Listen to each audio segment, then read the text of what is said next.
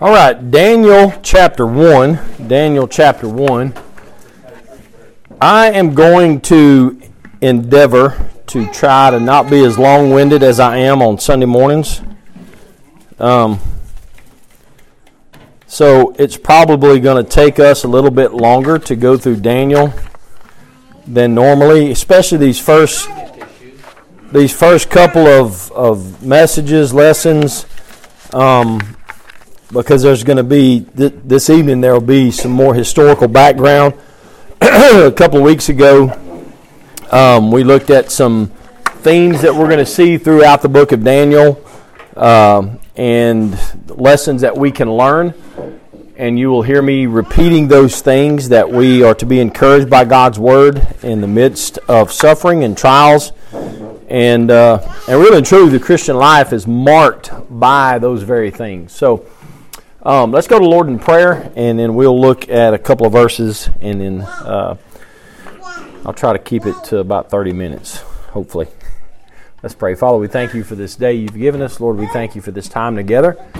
I pray, Father, you'd give us understanding of your word, and Lord, that you would encourage us um, even in the days that we live in, as we see things that perplex us, we th- see things that would greatly discourage us. Um, but Lord, these things are of no surprise to you. Um, and Lord, uh, we, uh, we pray that you would help us to keep our eyes fixed upon you. And Lord, we would not be uh, consumed about the things that we see about us. We thank you and we praise you in the name of Jesus. Amen. All right, verse 1 and 2. I'm sorry, chapter 1, Daniel 1. Okay. Daniel 1.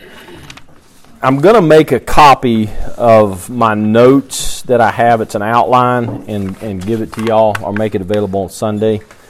Um, and that way y'all can have it and it, will be what I'm what I'm going we'll go over for the next couple of weeks. Verse 1 In the third year of the reign of Jehoiakim, king of Judah, Nebuchadnezzar, king of Babylon, came to Jerusalem and besieged it. And the Lord gave Jehoiakim, king of Judah, into his hand with some of the articles of the house of God, which he carried into the land of Shinar to the house of his God, that's Nebuchadnezzar's God, and he brought the articles into the treasure house of his God. Um, so, a couple weeks ago, I asked the question when you think of the book of Daniel, what do you think of? And there was unanimous consent that we generally think of the lion's den or um, the uh, the fiery furnace.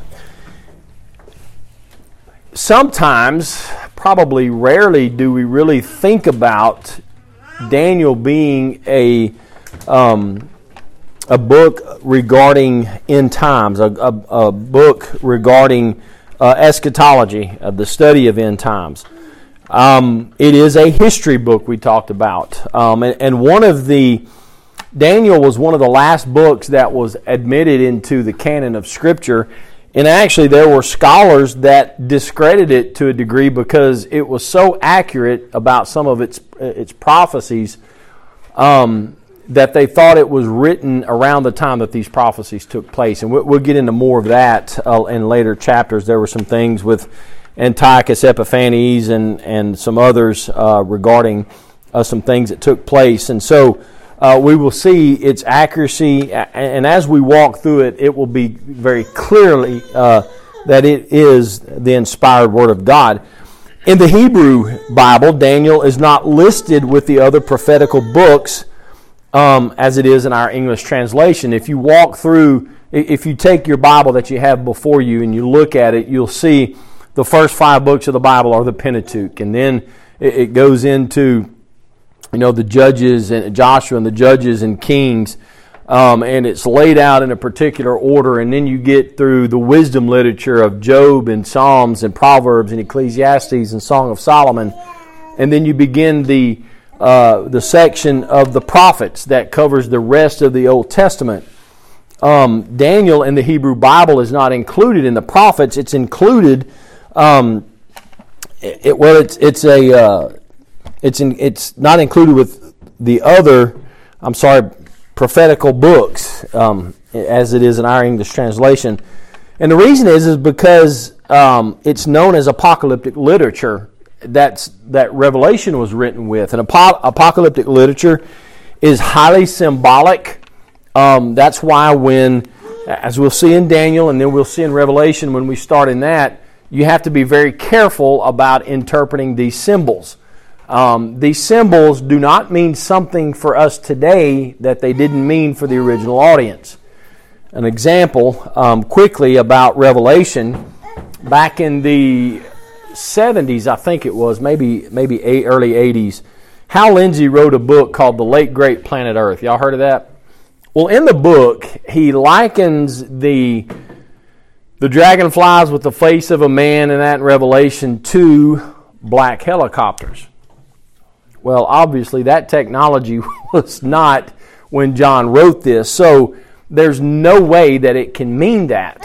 Um, and, and we'll, we'll get more of that when we get to that point, but we'll see some of it in Daniel as well. So, the apocalyptic literature is its own genre of literature, um, and it's highly symbolic.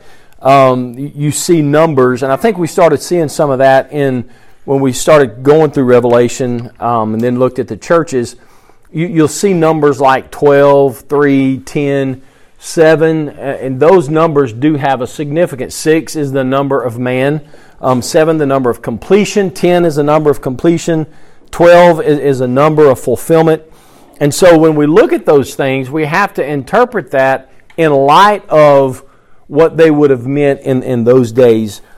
And so it gets real tricky when you start looking at different uh, genres of literature like this, in particular um, apocalyptic literature. And so it's highly symbolic. Um, uh, we'll, we'll see some of that in, in Daniel. Like the book of Revelation, uh, the visionary sections of Daniel contain God's picture book. Um, and, and, we should read and expound it as though God is saying, Come and see. What is revelation? It's the revelation of Jesus Christ. It's the unveiling, the uncovering of Jesus Christ, and it's showing really, revelation is showing God's plan um, for, for the church. Um, and Daniel is is opening, going to open some things up for us, and it's God basically saying, "Come and see what I'm showing you." Now, with Daniel, um, in chapter 12, he gets to a point. He says, "All right, Daniel, close the book up. It's over with. I'm not giving you any more vision." Paraphrasing here, close the book up. And oddly enough, is that Revelation kind of picks up where Daniel left off. So Daniel's told to close the book, seal the book. We're not going to continue on. And then John says, "Hey, here's the revelation of Jesus Christ. I was on the Isle of Patmos." And so it, it's uh, we'll see the connection there when we get to it. Um, as we dig into these visions of Daniel that start in chapter seven, um, we need to understand that Daniel didn't really understand what he was looking at. He didn't understand the visions that were coming to him um, but we have we have the blessing of what's called progressive revelation. That as time has gone on and more uh, information, if you will, and knowledge has been accumulated in the in the New Testament uh, books, we have a, a, picture of what Daniel was shown, and we have more understanding. Um, of that. And, and even in Daniel chapter 12, verse 8, it states, And I heard, but understood not then said, O my Lord, what shall be the end of these things? And that's one of the questions that we will answer because that was asked in Daniel 12 as we get there. When is the end? When will all these things that's given in Daniel 12 come to pass? When will they take place? Sinclair Ferguson in his commentary states this How then could, uh, could Daniel benefit from these visions? He's getting these visions. How could he benefit from that? Uh, how is it you can have a dream and this vision and benefit from it? Apparently, he was able to see the various portrayals of God's sovereignty, sovereignty woven into the tapestry of his visions.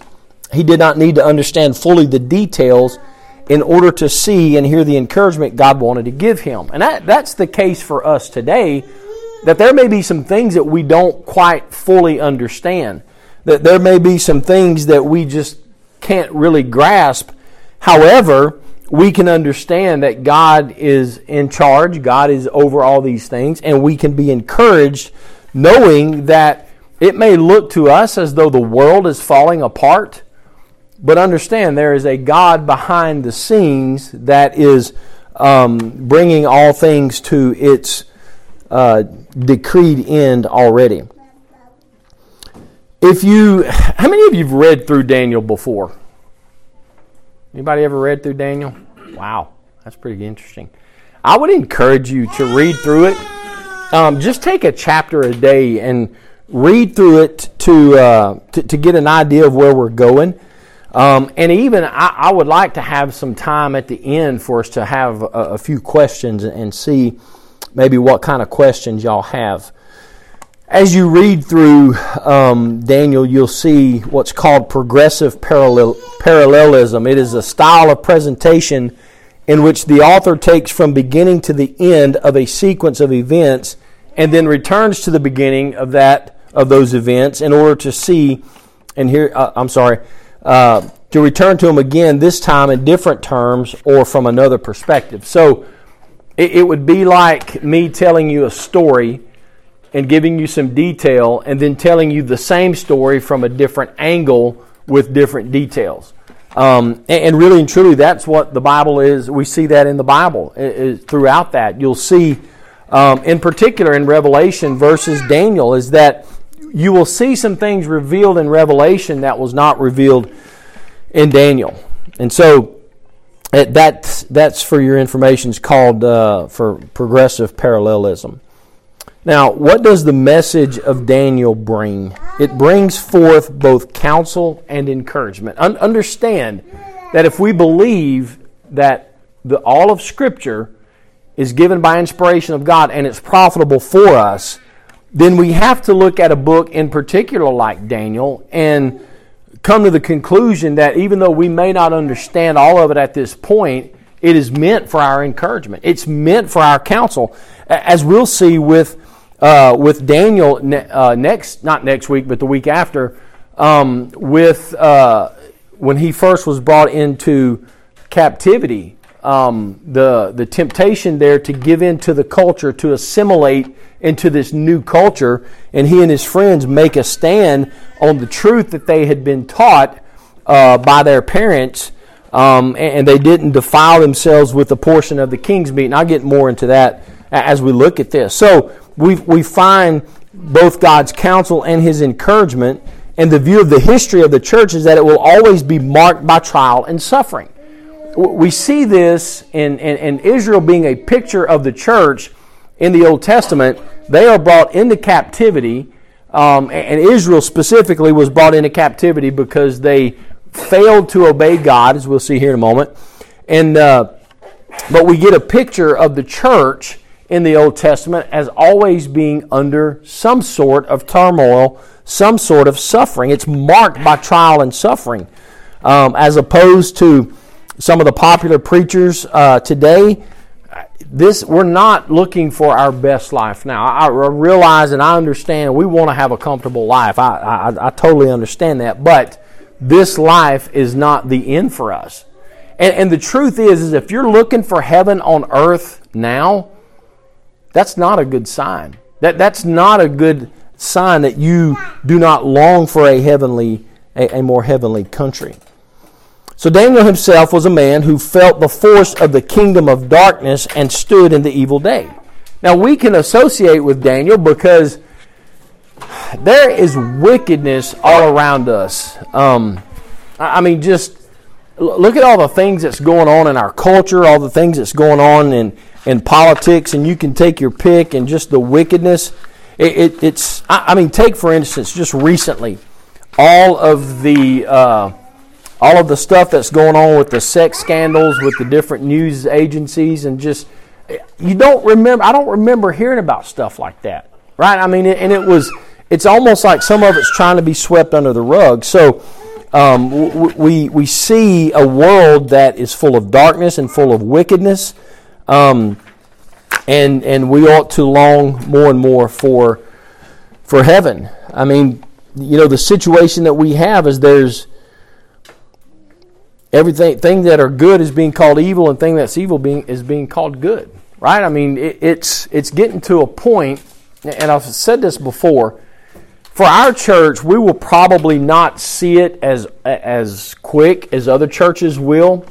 Um, for instance, if you, you take a church that's being faithful to the Scripture and they're preaching on what is biblical sexuality, a man and woman come together, they get married. God created two, you know, male and female. He didn't create um, a, a third gender. He didn't create a male to become a female or a female to become a male. He created um, Brian to be a male. He's given me everything that, that would, would indicate that I'm a male. And the same thing um, with females. And, so we have a world where that gets twisted.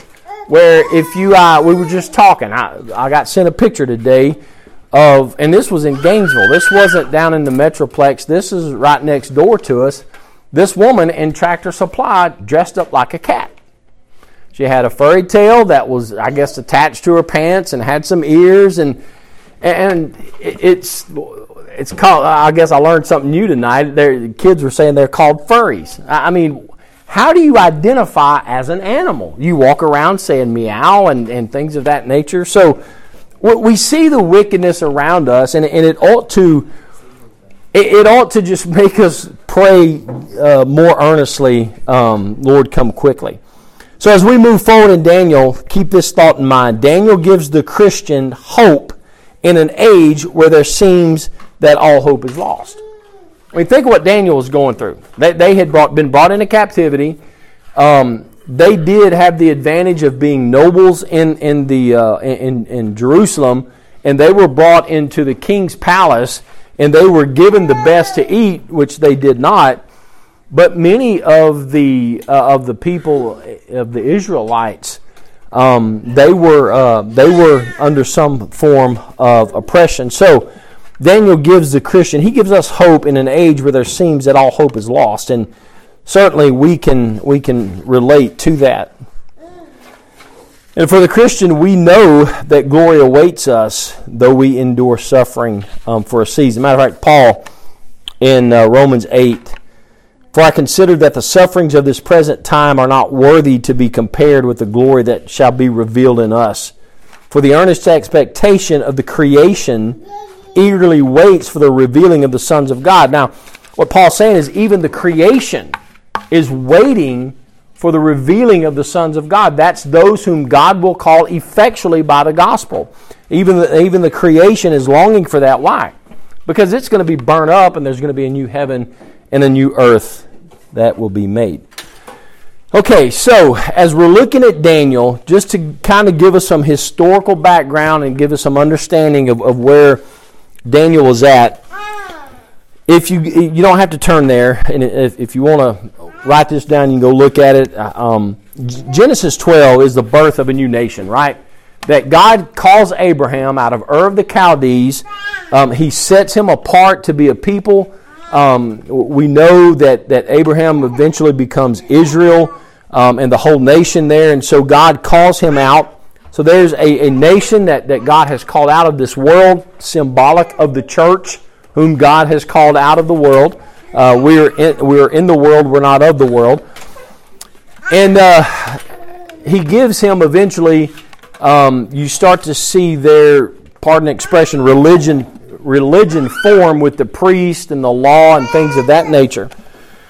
And so um, this new nation forms, and one of the one of the uh, laws that they are given is the law of Sabbaths. Um, right there's the Sabbath day. He said, "Remember the Sabbath day to make it holy." And in Leviticus 25, he tells them that when you go into the land, um, basically farm it for six years and then let it rest on the seventh year.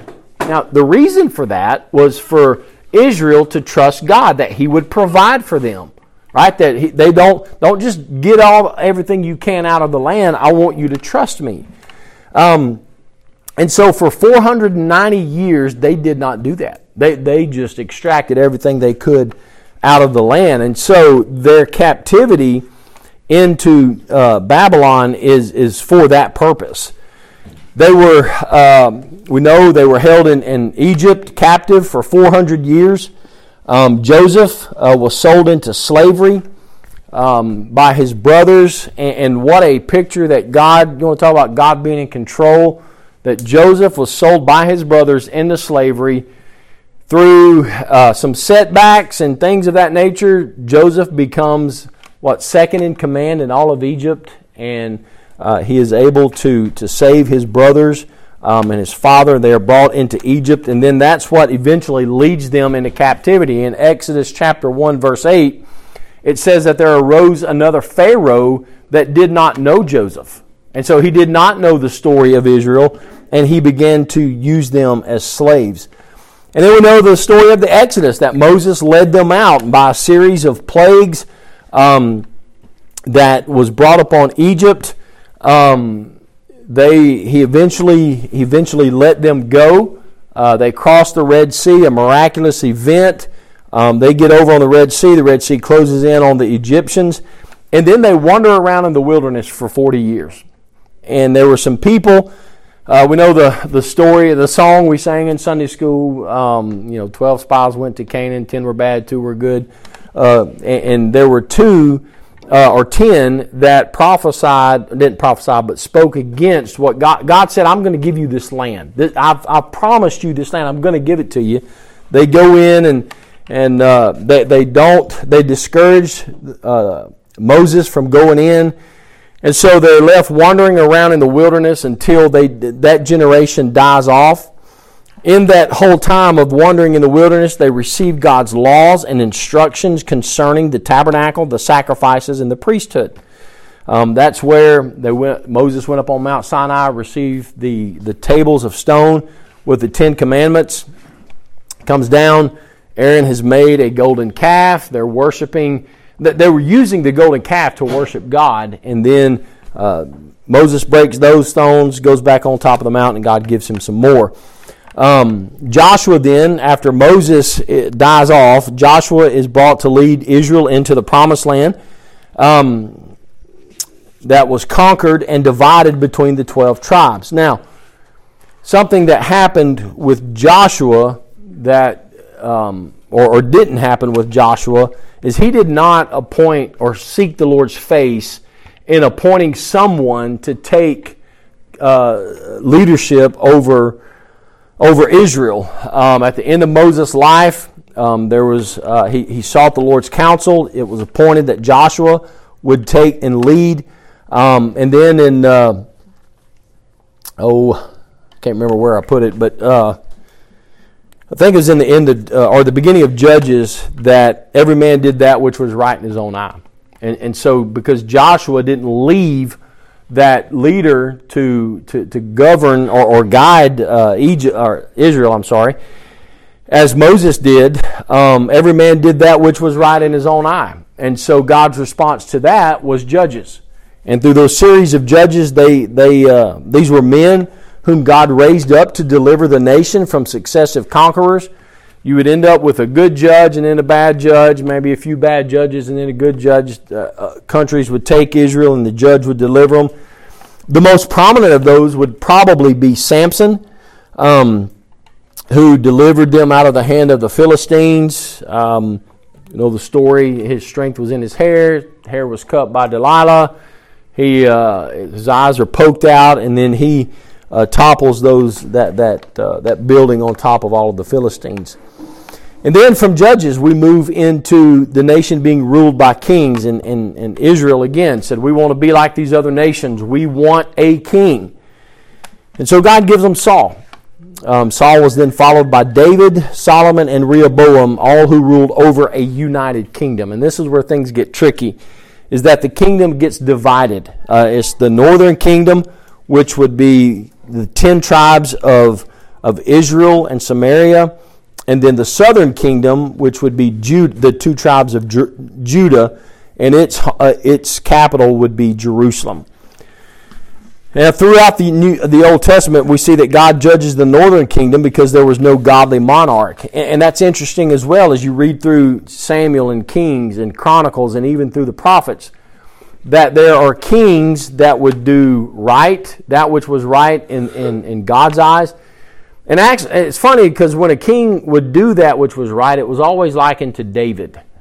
Um, and then uh, these, so these kings, there was uh, Judah was, I'm sorry, not Judah, but the northern kingdom was judged because there was no godly monarch. And then the nation of Judah were the descendants of David. That's the significance there. And though they had some godly monarchs, there are still increasing apostasy. Again, I've talked about uh, this, uh, this idea of, of, uh, of uh, synergism, bringing two, um, that's not the right word. I can't think of the right word right now. But anyway, bringing two religions together to form one. Um, Jehoiakim ascends the throne. His reign leads to even more idolatry. Uh, they put up groves. They have statues to Baal, altars to Baal, and all that.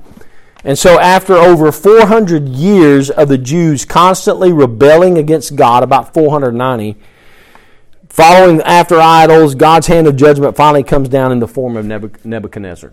Now, this is in, in part due to the uh, Sabbath that I mentioned a while ago, these 490 years. And so, what we see in the book of Daniel, I mentioned this the first week we were there, we, we were in this. Um, what we see in the book of Daniel is that God uses the ungodly to judge his people and then turns around and judges the ungodly. Um, we'll see that.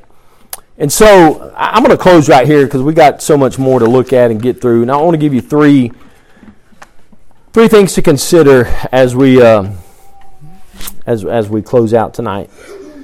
Um, and this is a theme that we will constantly see and constantly get repeated over and over and over in Daniel is that God is sovereign and He does what gets Him the most glory. If punishing His people by the hands of an ungodly um, king gets Him glory and delivering those people, then that's what God's going to do. Um, also, in the book of Daniel, um, I believe Nebuchadnezzar is converted when he is sent out into the field. He's like an animal.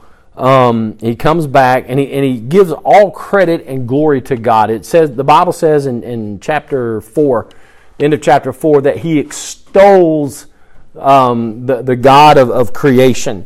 Um, and so I think we see a, an instance where God converts the, an ungodly king. And you think about that, that God brought it, he didn't or he didn't make Israel disobey him, but God used their sin to get them to Babylon that he would humble Nebuchadnezzar and bring him into the kingdom.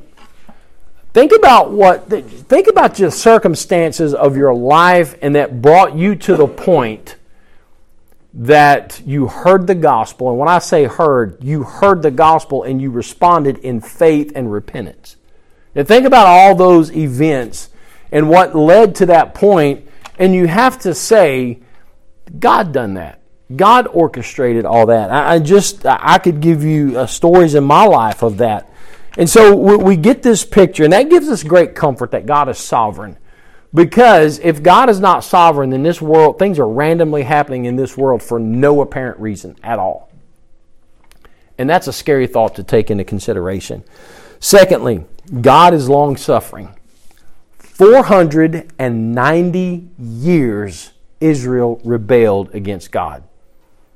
He would have been just the very first, he would have been just at Mount Sinai when they had Aaron make that golden calf. He would have been just in destroying them at that moment.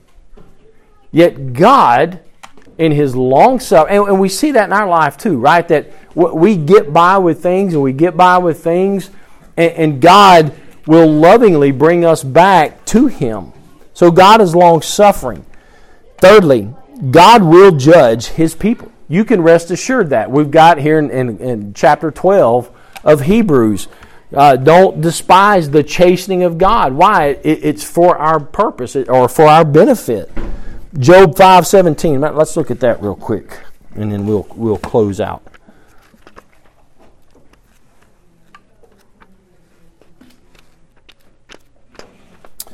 I think sometimes we have this picture that God's all loving and He doesn't judge, and He does judge us. I mean, we could. I mean, some of you may have some some stories where where you weren't faithful to God as you should have been, and there were some things that happened, and the light goes off, and you're like, "Well, I know what's going on. I know what the cause of this is." Job chapter five, verse seventeen. Um, this is Eliphaz, one of Job's friends. bringing great counsel and wisdom to him. Um, I kind of said that tongue in cheek because these guys thought they knew everything. Look at verse 17. Behold, happy is the man whom God corrects. Happy is the man whom God corrects. Now, I can remember quite often, more times than I care to admit, that I got corrected by my father or by my mother. I was not a happy camper when that took place. I was kind of in some pain, um, for one, but I wasn't happy that, that, that I got corrected. But the Bible says, Happy is the man whom God corrects. Why? Because he's conforming us to the image of Christ. Because he is making us a holy people. He, he is making us a sanctified and consecrated people for his service goes on to say, Therefore, despise not thou the chastening of the Almighty.